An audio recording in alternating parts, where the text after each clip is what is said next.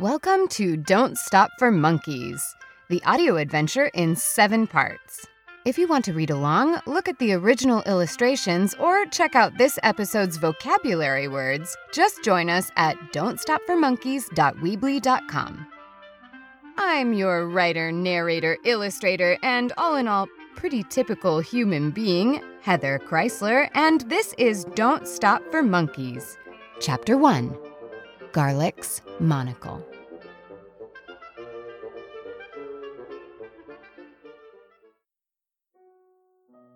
The task would be absolutely impossible to anyone bigger than two thimbles set side by side on a table. That was the exact size at which someone would be too big to retrieve the bit of glass that Garlic used as a magnifier whenever he had to read something. As it happened, Garlic had last autumn taken to letting himself into the Todd house via a jaunty climb up the orange clad maple tree and a tight but manageable squeeze through an upstairs window, which had grown a tad loose at the hinges in the summer sun. The Todd family had a little girl who lived on the second floor of the house, and Garlic had, in autumn, become irrepressibly engrossed in one of her chapter books. When asked about it now, he would say something to the effect of, I recall there being a horse.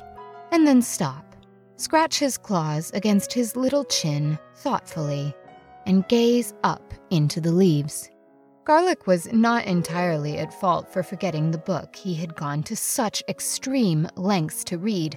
He had been, after all, interrupted midway through. One day in late September, having managed the squeeze under the window pane, Garlic had been sitting happily in the sun on the empty bedroom floor. The chapter book was spread before him, and he was holding the bit of glass to one eye as a monocle. He had been so fully enjoying the story and the sunshine that he hadn't heard the sound of the Todd girl romping up the stairs toward her bedroom until she was on nearly the final step. Now, anyone would receive a jolt upon bursting into their bedroom to find a red squirrel sitting in the middle of it. But the shock would be all the worse upon bursting into your bedroom to find a red squirrel reading by use of a monocle in the middle of it, and Garlic knew this. Human beings were a clever animal, but were generally understood to be a bit panicky about the thought of not being the cleverest, so most creatures who could read, and there were not very many, Garlic was the only one in the whole garden who had ever learned for the sake of sparing the feelings of the human beings, hid their ability most diligently. And Garlic attempted to do the same as soon as he realized he was about to be discovered. He took the monocle in both paws and looked this way and that for a hiding place. He thought at first about simply popping the bit of glass under the rug, but Mrs. Todd was commonly understood to be a thorough housekeeper and he could not be positive she would not put it out in the bin with the rest of the dust the next time she swept. She certainly did seem like the type of woman who would sweep under the rug. Then he saw it. The knot in the floorboard that had just enough space to slip the monocle. It was only a few feet away behind the third bedpost. He raced to it in a second and quickly shoved the glass inside but it clanked with a horrible sound, down much further than Garlic had expected. He tried hurriedly to retrieve it, but it was out of reach. His longest claw could just touch its slick surface. The door to the bedroom swung open. And for a moment, the Todd girl and Garlic gaped at one another with the exact same expression. She left her hand on the doorknob, and he left his paw in the knot still trying helplessly to retrieve his precious reading glass. The moment seemed long, but when it ended, it was replaced by the horrified wail of the Todd girl. Garlic had abandoned his glass at that point and run. But where to? Everywhere he turned, the wail of the Todd girl pursued him. Squeezing under the window would take time, and Garlic was desperately afraid of being squashed. He leapt about the room. He jumped up on her desk. She screamed. He jumped on her bed. She screamed louder. Garlic's heart pounded. Finally, Mrs. Todd came rushing in and, upon seeing Garlick, flung open the window. He jumped for his life, and before he could blink, he was back in the big orange maple. The Todds did not take to red squirrels letting themselves into their daughter's bedroom, as it turned out, and replaced the hinges on the window, making sure it shut most securely. For weeks after, until the weather began to grow cold, and Garlic, like all squirrels, took to sleeping all day and night long, he would sit in the maple tree, the leaves falling about him, staring through the shut window. He was wondering, he explained to Thimble, what had happened to the horse. Oh, it's no use without my glass. Garlic said today, staring up and down at the markings on the torn piece of newspaper Thimble had brought him. It was bent just the right way. When I looked through it, I could see. Thimble had seen the torn newspaper float past on the breeze just a little while before. He'd been sitting forlornly by himself contemplating the spring day at the edge of the garden where it met the lane. Thimble watched the paper blowing idly towards the puddle when it turned just the right way for him to see the photo on the front. Thimble had sprung immediately into action, raced into the lane, snatched the paper out of the air with his teeth, just saving it from the muddy wet that it had been heading for, and, without a thought, had run as quick as he could to find garlic. But you have to tell me what it says. Thimble was smoothing out the edges of the paper with his paws. I'll tell you what it says, but you'll have to get my monocle. You're just small enough to fit. Thimble looked at the Todd house. It loomed magnificently over the garden. Ivy grew over the gables and brickwork. It had lemon cream yellow paint that chipped in places, and it was not without beauty, even to a mouse. Although it did look very big to someone so very small. He'd been inside, of course, but he was not, after all, a house mouse. A trip all the way up to the bedroom. That would take some luck, especially with Tuppy on guard. The Todd's terrier was quick on her feet when it came to the littlest of the garden residents. He took a deep breath and looked back at the newspaper. He would get that monocle. He must. The picture on the paper was in black and white, and not easy to make out, as up close it was made up of millions of little dots in different gradations of gray. But Thimble could still see the image.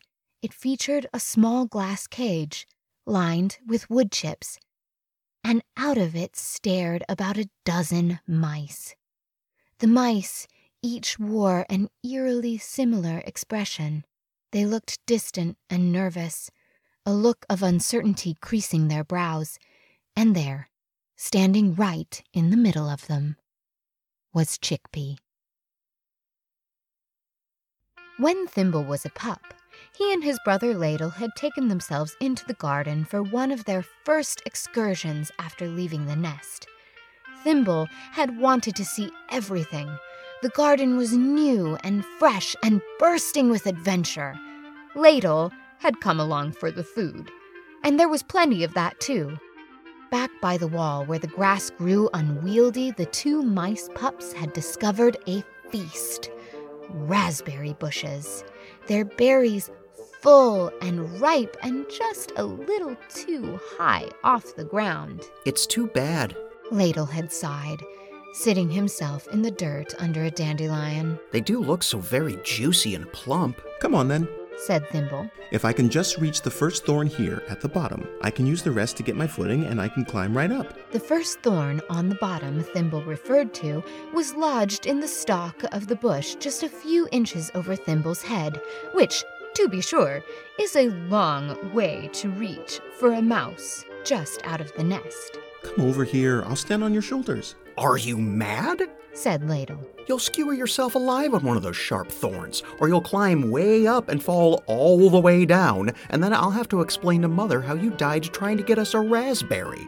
Ladle, come over here and give me a lift, and then, if I die, at least you can tell Mother I did it getting us 20 raspberries. Ladle scurried over at the thought of 20 whole raspberries and boosted Thimble up on his shoulders to where he could just reach the first of the thorns. There was a moment of getting his footing, but after a little struggle, Thimble was off up the bush. He reached from thorn to thorn like a ladder, up, into the leaves higher and higher. Thimble! cried Ladle, who was standing below and starting to feel rather bored. I don't even have one raspberry yet. Thimble leapt out, one paw grasping a leaf, and with his teeth cut loose a raspberry. It plummeted to the ground, and Ladle, who had not been fully paying attention, jumped with a start, and then was overjoyed a whole delicious raspberry. Then there was another, and another, and another falling to the ground all around Ladle, who sprung victoriously into the air. It was raining raspberries. Thimble went higher and higher. He bit a raspberry stem and let it fall. He didn't watch it go down because he was off onto another. He was laughing and not giving a thought to how high he was climbing, but suddenly his laughter stopped with a jolt, and he had to cling tightly to the stem he was holding so as not to fall. Thimble's eyes widened, and his little jaw dropped open.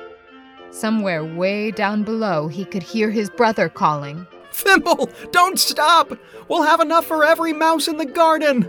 There was no need to pay attention to Ladle. Ladle could not see it, but way up where Thimble had climbed, high enough to see through the leaves, nearly to the top of the raspberry bushes, the whole of the Todd house had revealed itself to the mouse pup. And it was glorious. Thimble had never seen anything so big. The window of the breakfast nook was wide with white trim against the house's lemon cream paint. It was open, letting the breeze in on this summer day, and Thimble couldn't believe his eyes. A little cage was sitting on the table in the window, and in the little cage was a little white mouse about his age, and she was waving at him. Thimble stared, and then he raised his paw to wave back, promptly lost his footing, and started falling headlong through the raspberry bush leaves. The leaves whipped past his whiskers, and he grasped the air with his paws every which way, finally finding one he could hang on to, which, as it turned out, was just a little ways from the ground, and he dangled in the air just above Ladle's head. My goodness, are you all right? No, I don't think so. I've been struck. By a thorn. No, said Thimble, dropping to the ground with a pip. by the most lovely creature I've ever seen. I have to go find her later. She's in the house. The house? But what about all these raspberries? Never mind the raspberries. cried Thimble as he began to run full tilt toward the Todd house. Let the birds have them. The birds? called Ladle, who could only stand sadly amidst all the beautiful food, watching his brother rush away. He sat on the ground with his twenty raspberries and said to himself, The birds don't need to go to nearly so much trouble. Today, the house was shadowy and empty. Thimble had flattened his body as much as he could and squeezed oh so quietly through the crack under the back door, where Mr. Todd's gardening boots sat caked to with soil. He hugged the edges of the walls. Quietly, quickly, he had scuttled from one piece of furniture to the next, peering out from behind a chair leg here or a box there. But the house was totally quiet. He did not hear the chirping clicks of Tuppy's nails along the boards. That was the sound that woke Thimble in the night, his pink nose wet, his tiny paws set trembling. Those nights, he had to remind himself he had only been dreaming. Today, mercifully, it was quiet. Perhaps the Todds had taken Tuppy with them on an outing, or perhaps the terrier was somewhere dozing. and Thimble had only to make one misstep to wake her. He reached the breakfast nook now, and though he knew the strictest attention must be paid to ascertaining the whereabouts of Tuppy, Thimble couldn't help but look toward the bottom of the table staring back at him, and the window through which he had first seen Chickpea. It was closed now, against the somewhat wet spring day.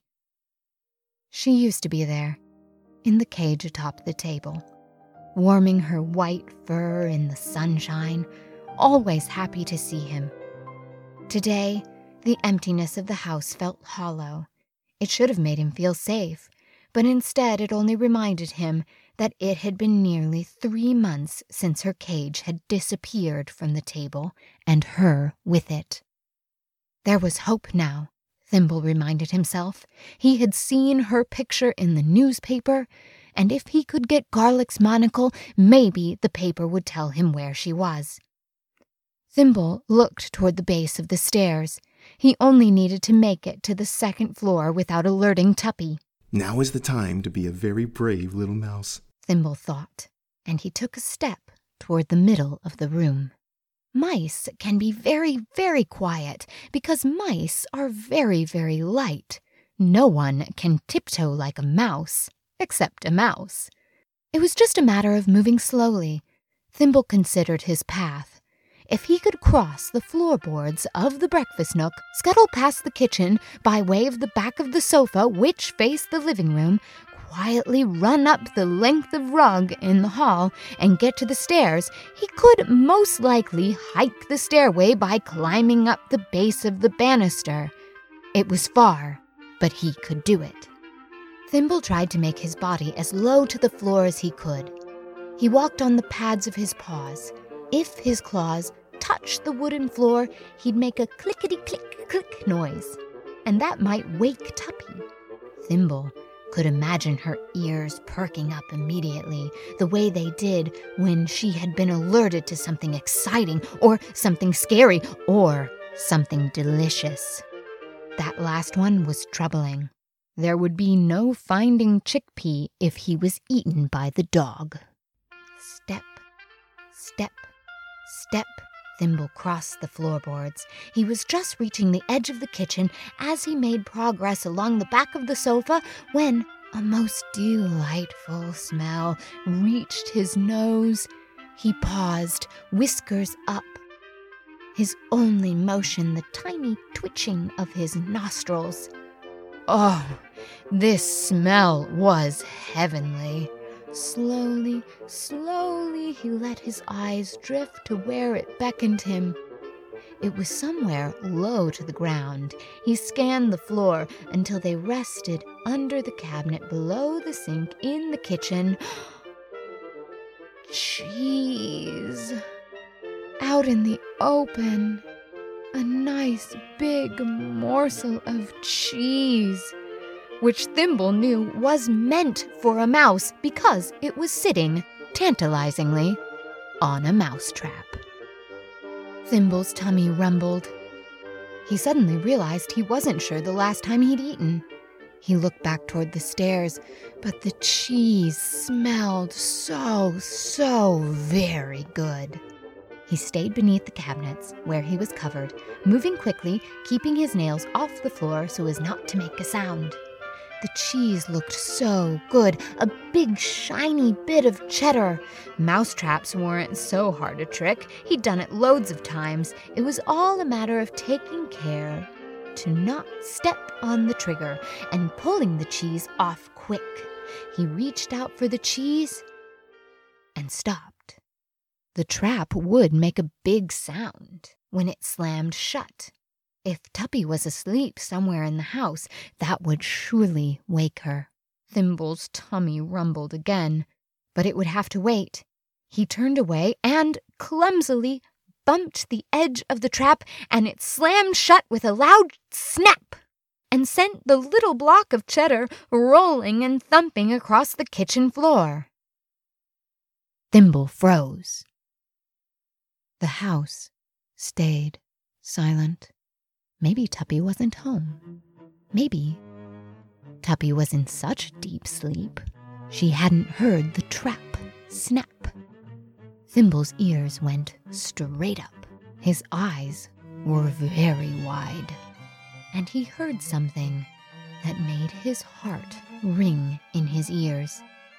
Somewhere, way across the Todd house, approached the tapping of Tuppy's nails along the floor. She was coming. Thimble ran. He bolted through the middle of the kitchen. The plan was gone. There was no plan left to follow. All Thimble could hope to do was find a way out of the house before Tuppy got to him. She'd spotted him now. He could tell. The tentative clicking of her nails were gone, and now he heard and felt the thumps of her gallop as she bounded across the floor toward him. The terrier barked, and it sounded huge to the mouse, like a thunderclap. He was running across the living room, dodging the sofa and chairs. He could feel Tuppy's breath as she caught up to him. He didn't turn around, but he could picture her long canines coated in saliva right over his head. Mouse, The shrill voice rang down from above Thimble. mouse, up here. Thimble flew at the curtains that lined the living room window. They were long and white and sheer. He dug his little nails into them and scrambled up, up, up. Finally, he stopped way above the ground, nearly four feet, and for the first time he looked back. There was Tuppy, staring at him. He grasped the curtains tighter. Her nose was sniffing the air, and she was letting out a low, cantankerous grumble. Sorry, girl, not today. Thimble said to himself. What in the world do you think you're doing? It was Peter, the Todd's parakeet, who had been calling to Thimble and now sat inquisitively in his cage next to the window. Peter was watching Thimble dangle in the curtains. Thimble had completely forgotten the bird's existence. He had been so focused on retrieving the monocle up the stairs, but now he could not be happier to see his green, somewhat perturbed acquaintance. Peter, Thimble sighed. You can't know how good it is to see you, old pal. Thimble made the easy jump from the curtains to Peter's cage and slid the door open. He climbed the bars calmly toward his friend, trying not to make note of Tuppy, who still sat on the floor staring at them, and then he scrambled somewhat clumsily onto Peter's perch so they could face one another. You should have asked for my help in the first place. Peter said after hearing Thimble explain about the shred of newspaper that contained Chickpea's photo, and the bit of glass Garlic needed for reading, and the chapter book about the horse, and the knot in the floorboard behind the third bedpost. Get your little paws on the door of my cage there and slide it open for me. Thimble did as he was told and slid the door open, letting Peter out. Peter flew to and fro in front of the cage. Watch out for Tuppy! Thimble exclaimed, swinging himself to the outside of the bars and letting the door shut. Oh, don't you worry about her. Peter cried, and he dove at the dog, his wings beating, which sent the terrier running away, her tail between her legs. She won't hurt me, or she'd have to answer to Mrs. Todd. Ha! You're brilliant. Thimble called out. What do we do now? Hop on my back, you silly mouse. Thimble did so, and away they flew through the Todd house. It was exhilarating. Thimble held on to the feathers of Peter's neck and felt his wings underneath, lifting them up through the air. Wind blew in Thimble's fur, and he began to laugh out loud. Just a little at first, and then bigger, and then Thimble shouted a great Woo-hoo! from Peter's back. Up they flew to the bedroom on the second floor, where Thimble dismounted and Peter straightened his feathers. Thimble found the knot without difficulty, slipped inside, and re-emerged with the bit of glass for garlic. When Peter deposited Thimble back at the same door he had slipped under to enter the house, Thimble turned to his friend. Will you come with me? You knew her too. I'm so sorry. Peter said. I cannot. I am a house bird, and I must stay with my house. But I wish you success in your adventures, I do. Bring her back to us. I will. Thimble vowed solemnly, and he knew that he would. And remember, you have more friends than you know. Mine aren't the only wings. With that, Peter returned to his cage, and Thimble wriggled under the door and into the garden. Mrs. Todd returned home later that afternoon, but she never did understand how it came to be that she found Peter sitting on top of his cage, waiting patiently to be let in.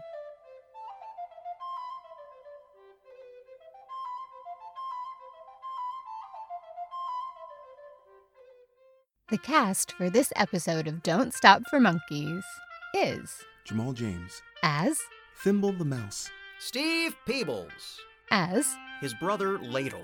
Andrew Rathgeber. as Garlic the squirrel, and Bradley Halverson, as. Peter the parakeet, Thanks for listening.